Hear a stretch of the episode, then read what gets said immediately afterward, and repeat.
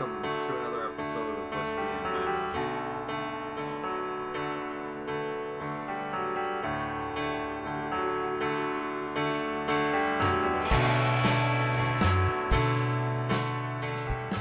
Welcome to this week's episode of Whiskey and Mash. I am Chris Pullman. And I am Gloria Ackerman. And this week we will be reviewing Season 4, Episode 9, Quo Vadis, Captain Chandler, and Season 4, Episode 10, Dear Peggy. I'll give you an overview.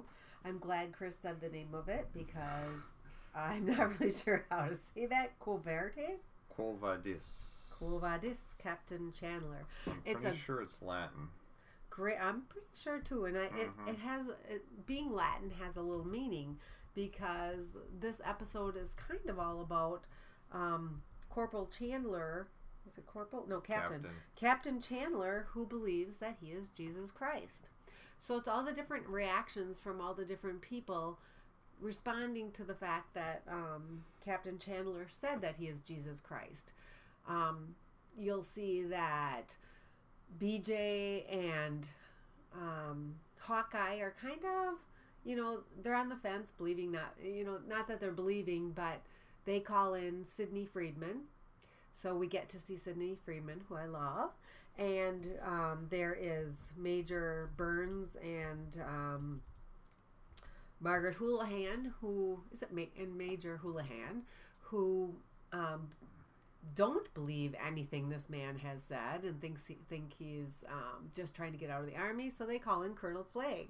So we have Colonel Flagg versus Sidney Freedman. I don't know, what is Sidney's title? What do you mean? Like, is he a captain? He's a major. Major Sidney Freedman. No.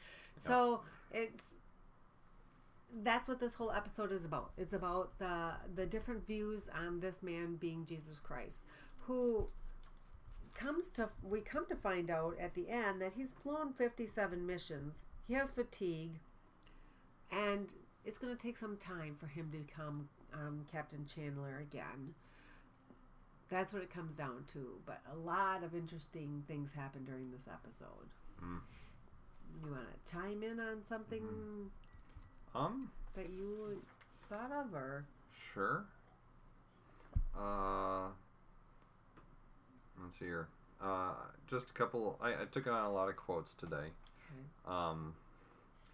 When Father Mulcahy first sits down with Captain Chandler in post-op, I just thought it was very interesting. They warned Father Mulcahy, your buddy's in OR, and then in post-op, Father Mulcahy comes in, and he sits down and just looks at Captain Chandler, who at the time the only name they knew him by was Jesus Christ, and so he's like, well, here we are.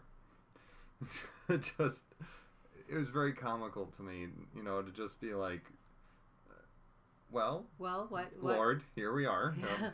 Let's have a chat. Because it began with them on the triage bus, and Radar was walking around getting everyone's names. Mm-hmm. Yeah, a little bit too much today.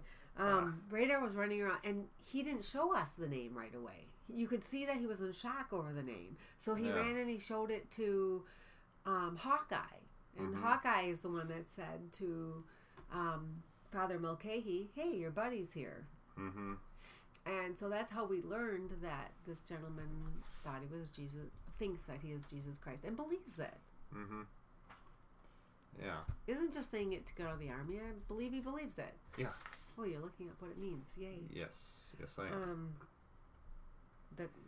So anyway, that's how we learn that. And of course, Frank right away says that's blasphemous. And he's just trying to get out of the army. Can you see what that means? Or yeah. Okay. Yeah, I was just going to wait until we got through to the end, I guess. Okay. Yeah. One of the things that I love, Klinger comes in with his great nurse's hat. And he wears this in the next episode also. Mm. I just love that hat. He has this nurse's hat that's like very 1940s, would you say? Sure. Yeah, okay. I love fashion. So yeah. It's very 1940s, the old pressed nurse's hat.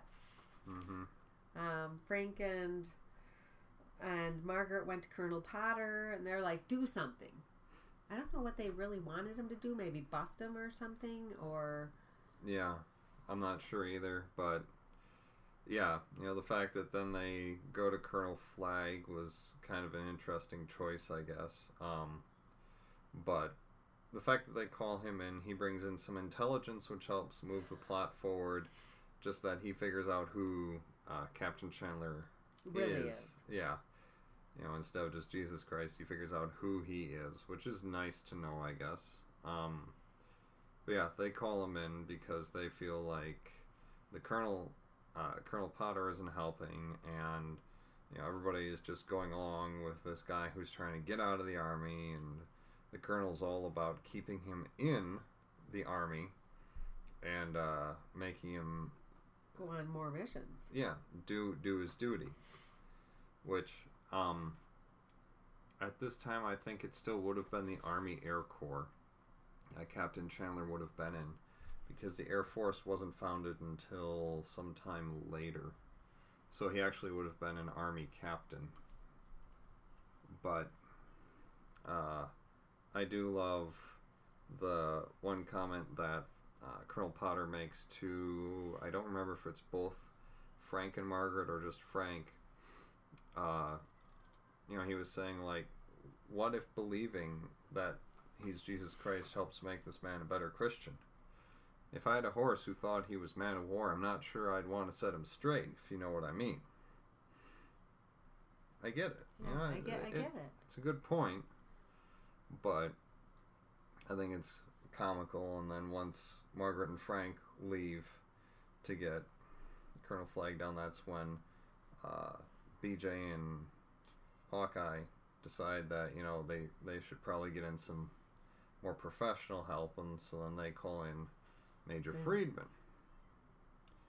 It was interesting to see the two together, Major Freedman and Captain Flagg. Colonel Flagg. Yeah. I mean, because they have total opposite views on life. Oh, yeah. And, yeah.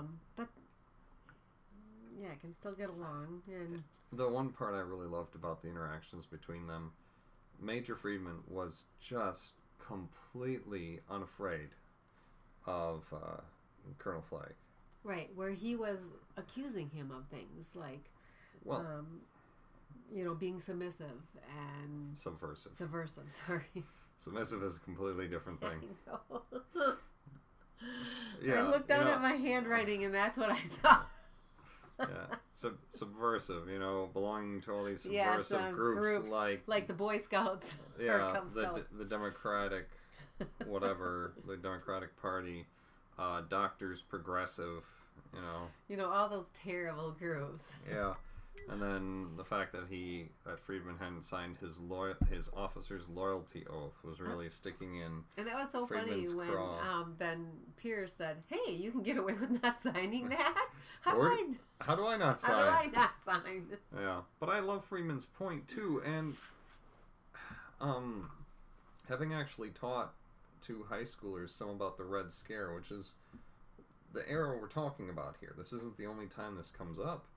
Oh, but, no. You're terrified all the time. You know, but just the fact that Major Freedman said to Flagg, you know, if I really was a communist, spy, or infiltrator, do you really think I would hesitate to sign a loyalty oath?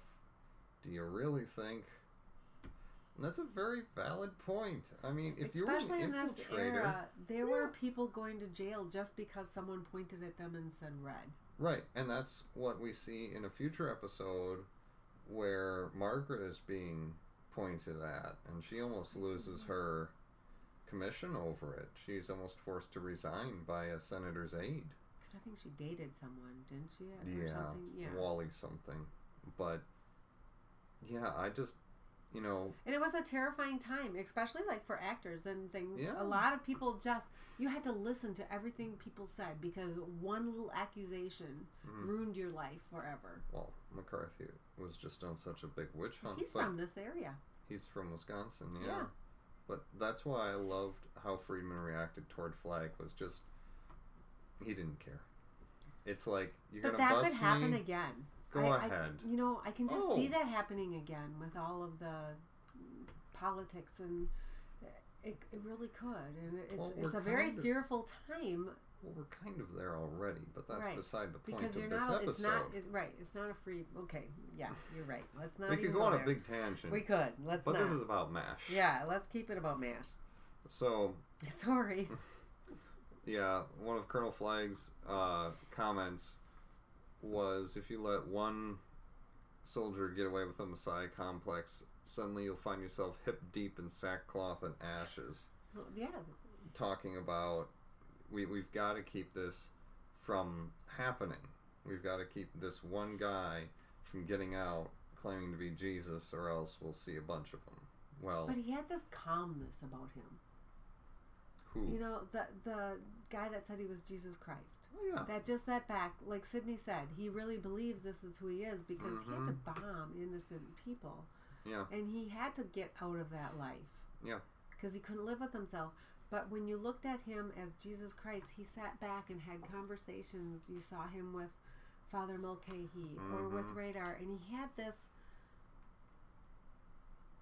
calmness. Well, I mean... Yeah. He seemed like a very Jesus character. Right. Yeah.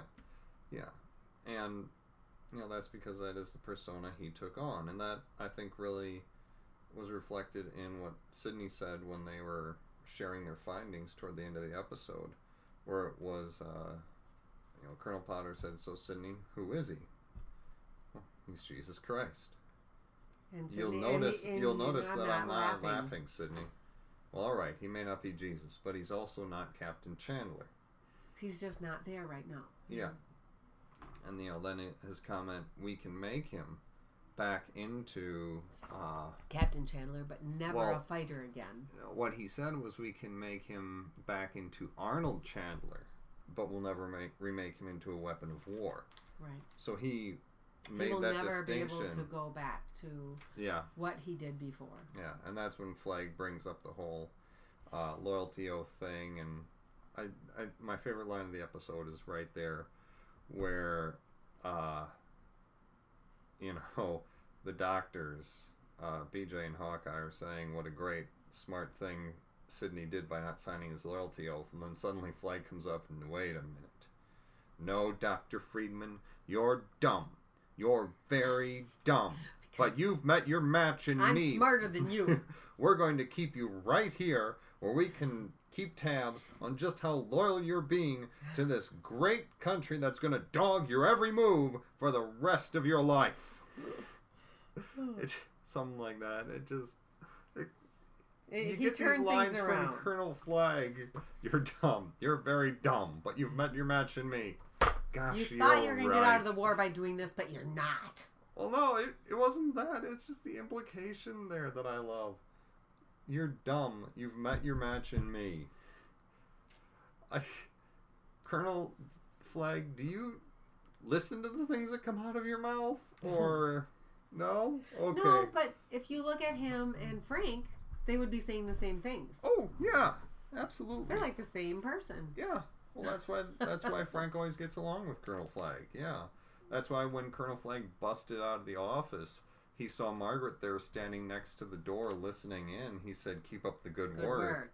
And then the door closes and there's Frank huddled behind it, and he just gets this shit-eating grin on his face.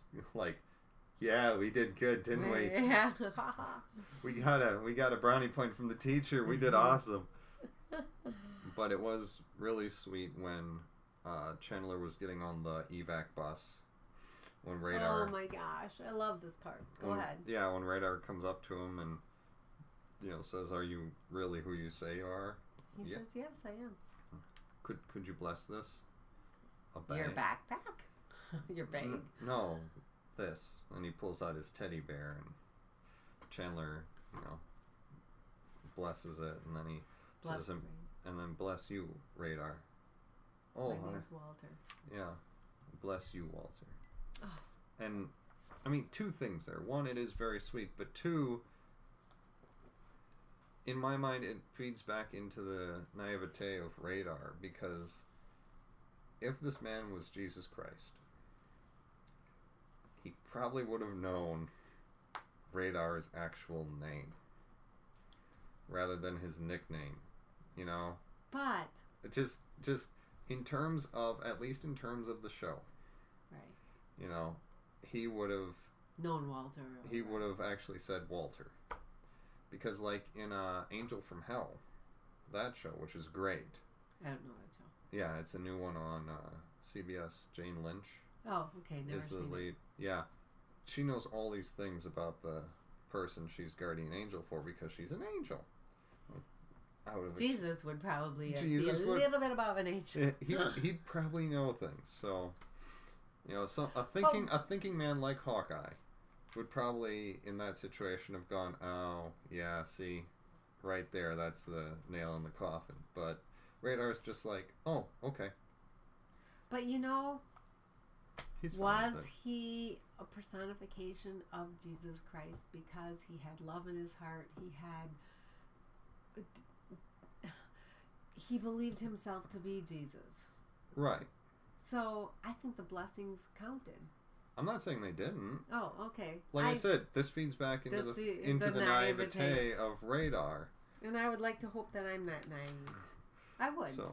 Because that's just so sweet. I just love that part of Radar. Yeah. It is endearing. But then, like, the episode closes out with Klinger. Yeah, the doctors are in front of the swamp, and here comes Klinger, holding the Ten Commandments. Kind of. Kind of. You know, big beard. He dyed his hair gray. Captain, where's Major Freedman? He's in Tokyo, Klinger.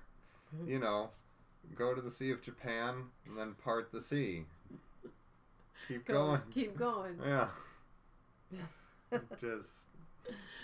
He's like, any way to get out, I'll take it. So Klinger was Moses. Yeah. Gave up his nurse hat for Moses. Yeah. Didn't work for him, though. No. No. And he must have known it wasn't going to work for him. But he has to try because he's Klinger. Anything else from that episode? No, I don't have anything else. I just love this episode because it really makes you think. It makes you think, what if someone that you knew just all of a sudden became Jesus Christ? Mm-hmm. You know, how far into it would you take it? What would you have your teddy bear blessed? Mm-hmm. Something you love is what I'm saying. Yeah. Mm-hmm. So as far as information about this episode, the production code was G513. Its original air date was November 7th, 1975. Quo Vadis, if you put that into like Google or Google Translate, what we get back is basically, where are you going, or whither goest thou? So, where are you going, Captain Chandler? Is the actual like title. Looking up in Wikipedia, which it's Wikipedia, apparently Quo Vadis is something where are you going? Where Peter asks Jesus, Quo Vadis, to which he replies, I am going to Rome to be crucified again. This is where Peter's fleeing from likely crucifixion in Rome at the hands of the government, and along the road outside the city he meets the risen Jesus. In the Latin translation, Peter asks Jesus, where are you going? To which Jesus replies, to Rome to be crucified again. So this is something that was, in theory, asked of Jesus. Cool. So that makes sense in this context. Some trivia from the MASH Wiki, from Monster MASH Wiki. Some chronological issues here in terms of actual history.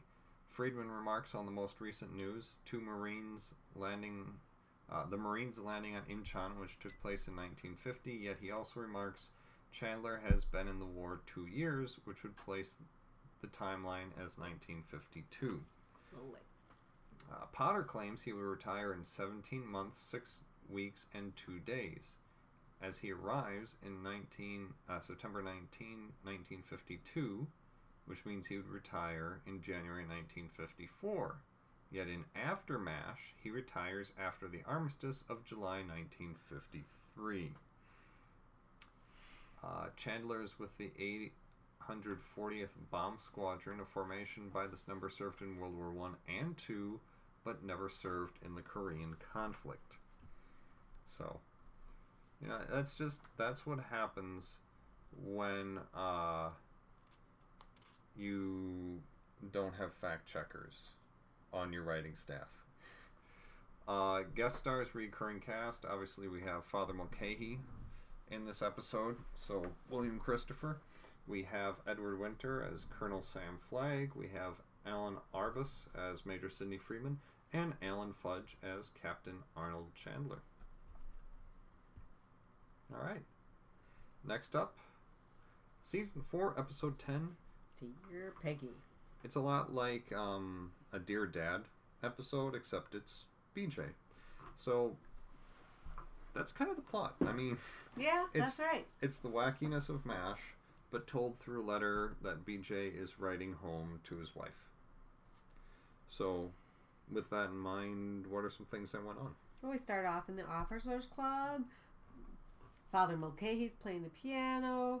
Klinger's on top smoking a cigar. Mm-hmm. Radar's dancing with Nurse Kelly. Mm-hmm. Hawkeye is sitting at the bar drinking. BJ's writing his letter. That's how it all starts off. And it's just kind of it shows the boredom that comes. Either it's crazy busy, mm-hmm. and they don't have time to use the facilities, or you have total boredom and they don't know what to do with themselves. Yeah, basically. So at this point, they were in their total boredom. Mm-hmm. And, yeah.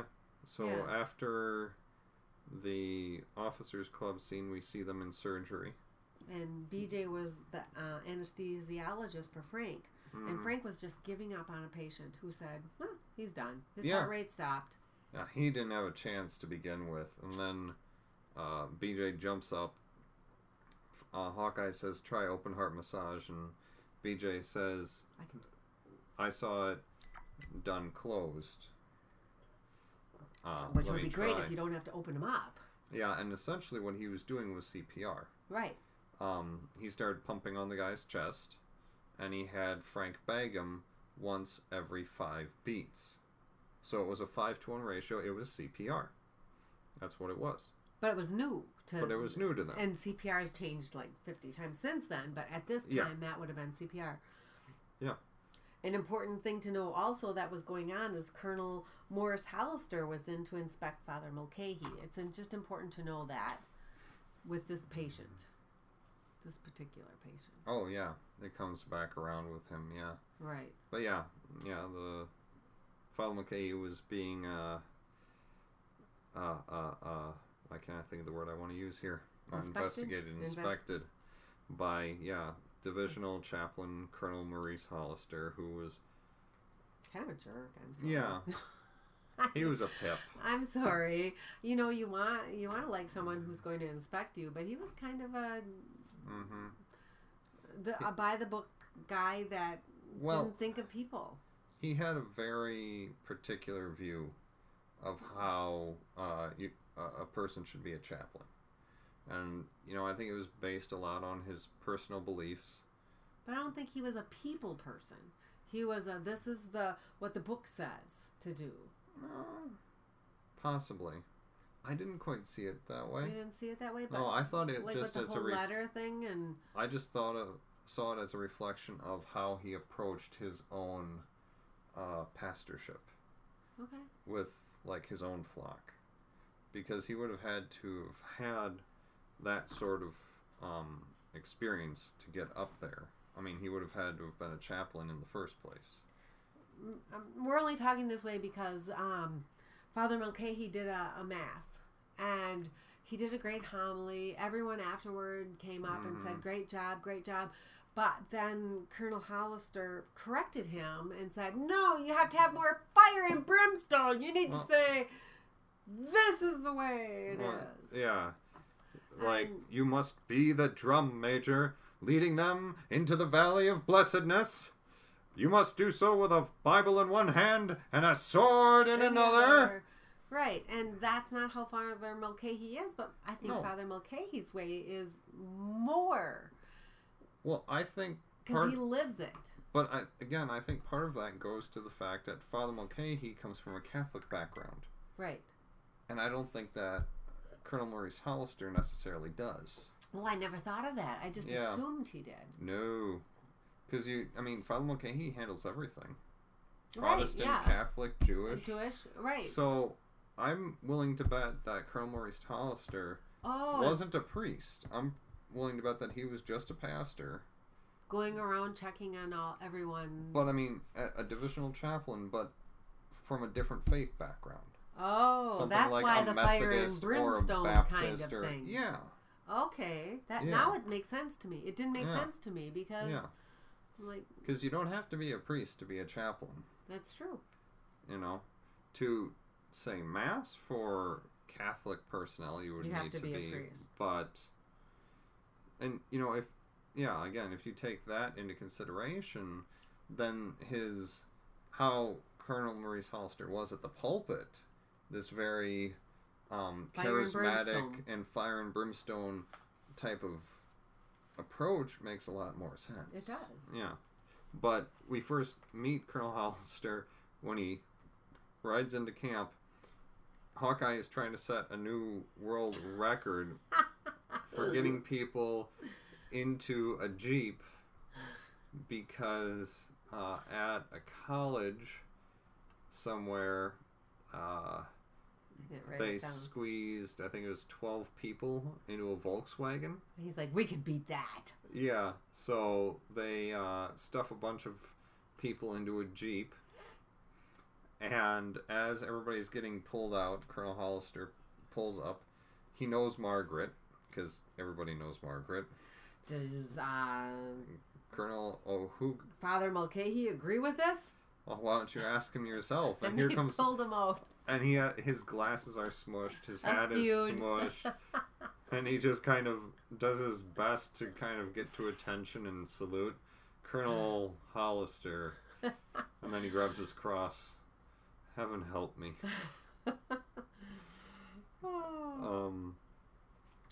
They were doing that again out of boredom, because there wasn't a lot of surgery going on. So that was one thing they were doing too. Yeah.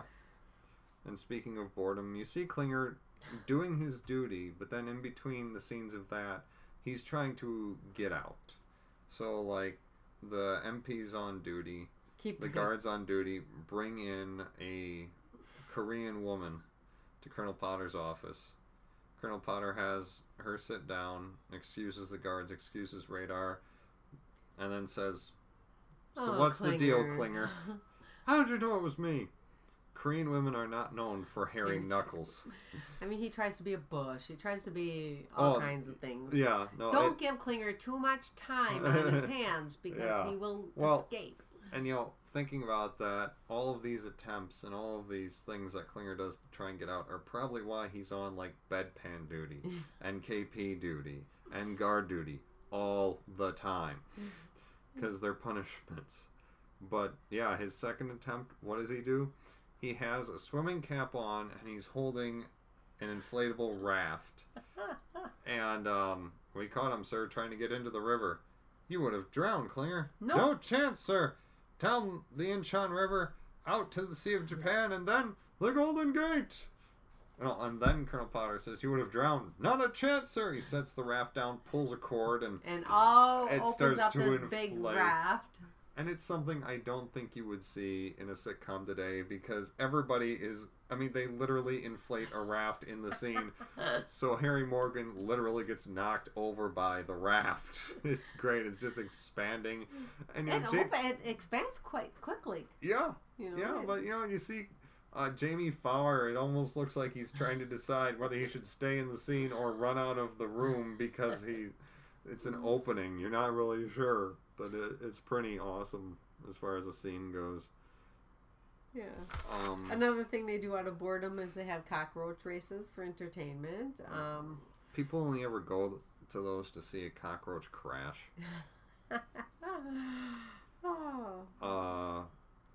Hollister does make Mulcahy write a letter home about... And this bothers me. And Father Mulcahy protested this letter from the beginning. Yeah, about Davis, who Frank had worked on, who BJ brought back.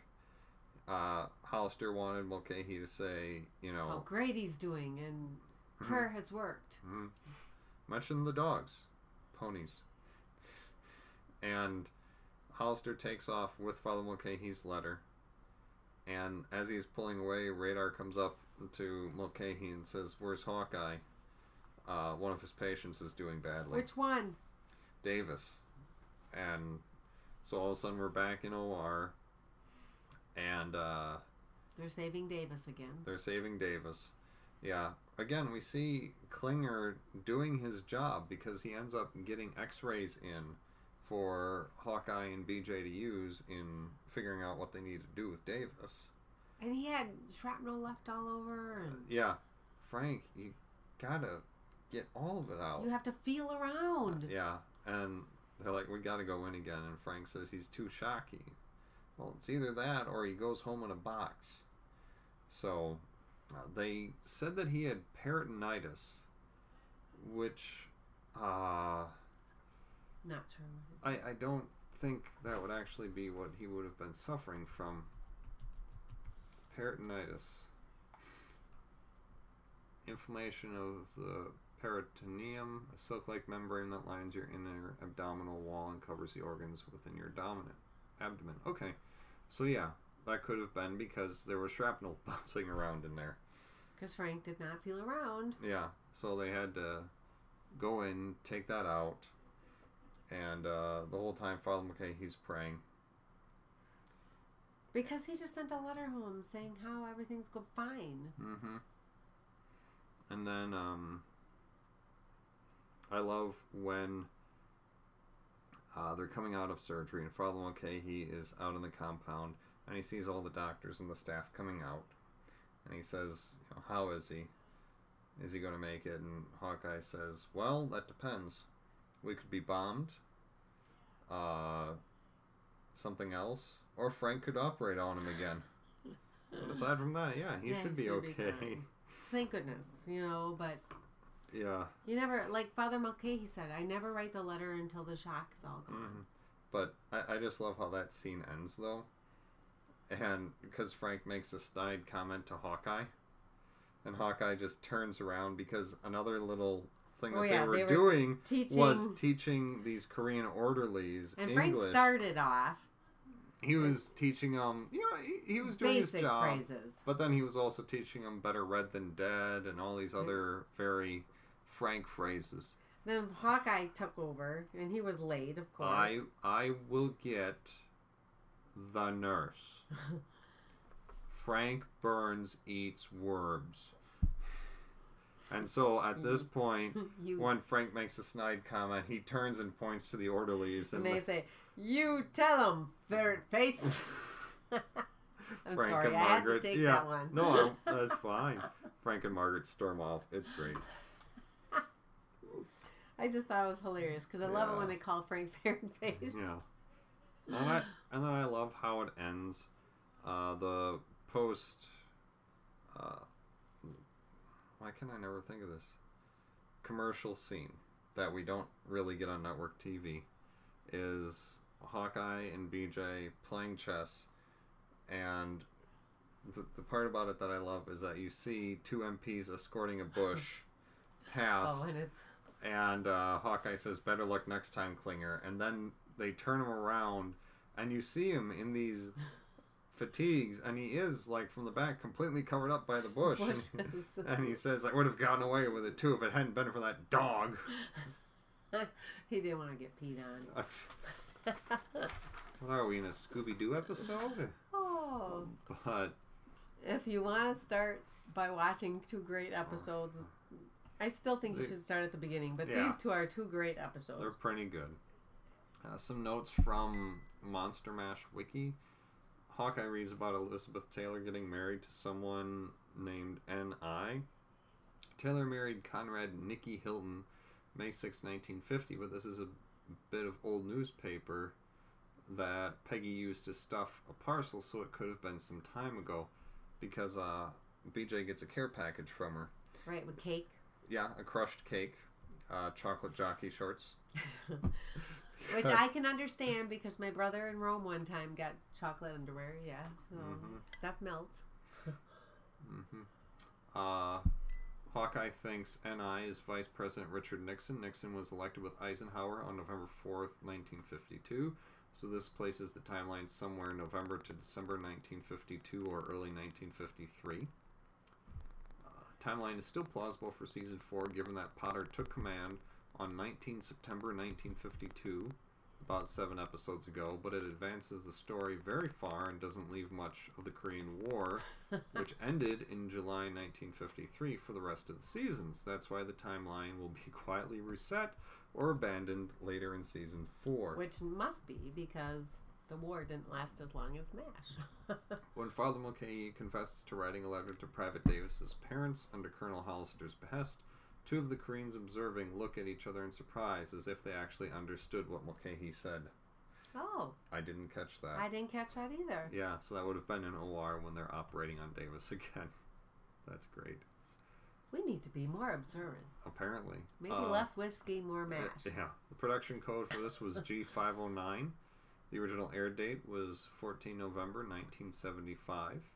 And for guest stars, we had Ned Beatty as Colonel Maurice Hollister, William Christopher, of course, as Father Mulcahy, Bobby Mitchell, who was uncredited, but she was Lieutenant Gage, and Kelly Nakahara, because, again, she was dancing with Radar as Lieutenant Kelly. A few things beside that to point out. Oh, actually, I forgot something from my notes from Quo Vadis, Captain Chandler.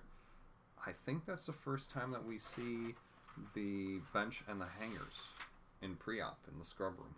What do you mean the bench and the hangers? Like, you saw Hawkeye getting into his scrubs, and, he hung up his shirt on the wall. I think that's the first time we see those wall hangers. You think so? I think so. I think we saw him when he punched Burns. I don't know. That's possible. Because I remember hanging up his stuff before he punched Burns. Okay. That could be. I'm sorry, but... That's, I'm seeing it in my head. I don't know. It could be. Okay. Yeah. Yeah, possible. But was there something else here? I just like the fact that, like, here they actually call Kelly Nakahara's character Nurse Kelly. Yes, I did too. Yeah. Yay, Nurse Kelly arrives! And the other part of this episode that I found interesting was the fact that Father Mulcahy was kind of at the center of it. Right. He's not... But he's still not a main character. Yeah, he's still not credited like Jamie Farr is or the rest of the cast, but this was really, in my mind, a Father Mulcahy episode. Definitely, because he was through the whole thing. Yeah, so... Probably more so than Klinger. Mm-hmm. So, you know, it's stuff like that where you just look at that and go, well, he's got to become... Main cast, like, next season, which he does. So, yeah. Great episodes, like Gloria said. Good ones to watch. Fun ones to watch. Yeah. Fun ones to watch. Yeah, not too heavy. Not as serious as some. Yeah, there's some that are very heavy, but I love the heavy ones. Yeah. And, you know, anytime you get Colonel Flagg or Sidney Freedman in an episode. And together, both of them together in one episode. Yeah, well worth watching. Prime. Just for that alone. So, you know, as far as the episodes go, if you want to watch them, they are available on Netflix. So as long as you have a Netflix subscription, or you can be like Chris and get the big fancy ones. Yeah, I got the individual seasons. If you can find it, there is a MASH Martinis and Medicine collection. It's a box set of all the episodes from all the seasons, plus special features out there. You can probably find it on like an Amazon.com. But if you are enjoying this podcast and listening to us talk about MASH, you can find us on iTunes or your favorite podcast application. Just search for Whiskey and Mash. You'll find us there. Subscribe. Get all the new episodes downloaded to your podcast listening device automatically. If you want to listen to any back episodes, head on over to narclaninc.com. That's NARCLANINC.com. Navigate to the Whiskey and Mash podcast page. And all of the episodes are listed there, are linked there as MP3 files. You can download them to your MP3 device or just stream them off the website. And if you want to connect with Whiskey and Mash, you can find us on Facebook. There's a link out there on the website. Or you can email the podcast Again, there's a link on the website. You can do that from there. And let us know what you think. Let us know if... We would love it if Hawkeye, if you would come on. Kelly Nakahara, come and give us a call. We'll put you in through Skype, you know. Give us a call. We would love to have you as guest stars on our show or on our podcast. How great would that be? We would just love to talk to you and just get what's in your head. Yeah. We'll pour you a glass of whiskey. And, you know, just anybody who's listening to this, we would love to know that you are listening, that we do have people who actually listen to this out there. So, you know, send us an email, hop over onto our Facebook, let us know that you're out there. Thanks, Ben. Tracy, you have already let us know that you are listening. Tom Nelson, thank you. There you go. there you go. We would love to hear from more. Yeah. But with that, I'm Chris Pullman. I'm Gloria Ackerman, and welcome to another episode. Or goodbye from another episode. I'm just letting you go with this. See you next time. Okay. There's a reason we just have one.